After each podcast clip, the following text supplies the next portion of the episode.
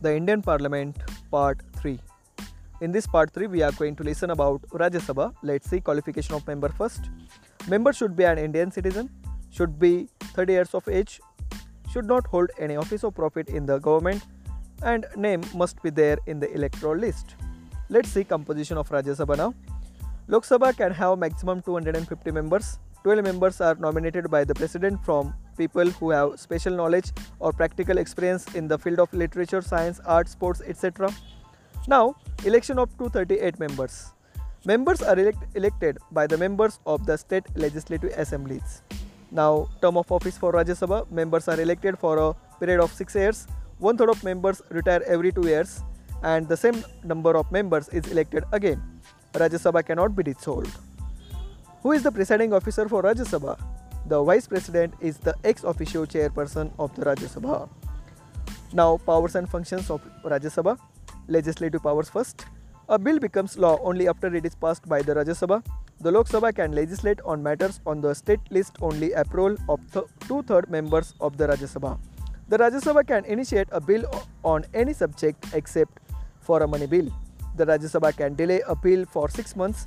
This power enables it to keep a check on hurried legislations. Now, constitutional powers. The Rajya Sabha, along with the Lok Sabha, can amend the Indian Constitution. Now, let's see electoral powers of Rajya Sabha.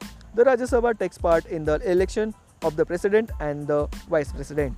Now, judicial powers of Rajya Sabha. Members of the Rajya Sabha take part in the impeachment of the president of India. Now, special powers. The Rajya Sabha can declare a subject to be an to be of national importance and ask the parliament to, to legislate on it. The Rajya Sabha performs the functions of the Lok Sabha if the latter is dissolved. Did you know? In the absence of the speaker and the deputy speaker, one of the members of a six member panel chosen by the speaker presides over the session of the Lok Sabha. Now, let's see about bill to law process. In the first reading, a man, a member of Lok Sabha or Rajya Sabha introduce a bill. Then, in second reading, thorough discussion, debate is continued in the House.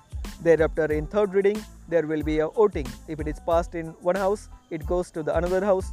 If it is passed in Lok Sabha, so it goes to Rajya Sabha, and again the same process like first reading, second reading, and third reading goes continue.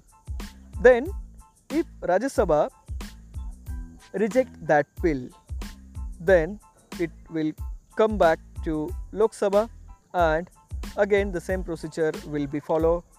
Again it will go to Rajya Sabha.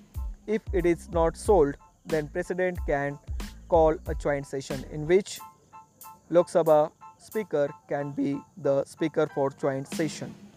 As we know that uh, Lok Sabha members are double, then definitely the bill which is introduced in Lok Sabha can be passed in joint session too. Now we have to see if the bill goes to president and if it is rejected then what happens? It goes again the same house where it is initiated.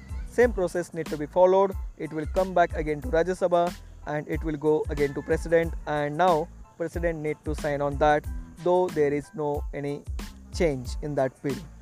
It is bound to president to sign on that. That one fact is there again. The president can reject a bill once only once. If it comes to him again or her again with or without amendments he is bound to sign on it. So that's it from part 3 and case, studies, case studies are also there in this chapter that you have to read carefully. Payment of wages act and maternity benefit act. Thank you and have a good time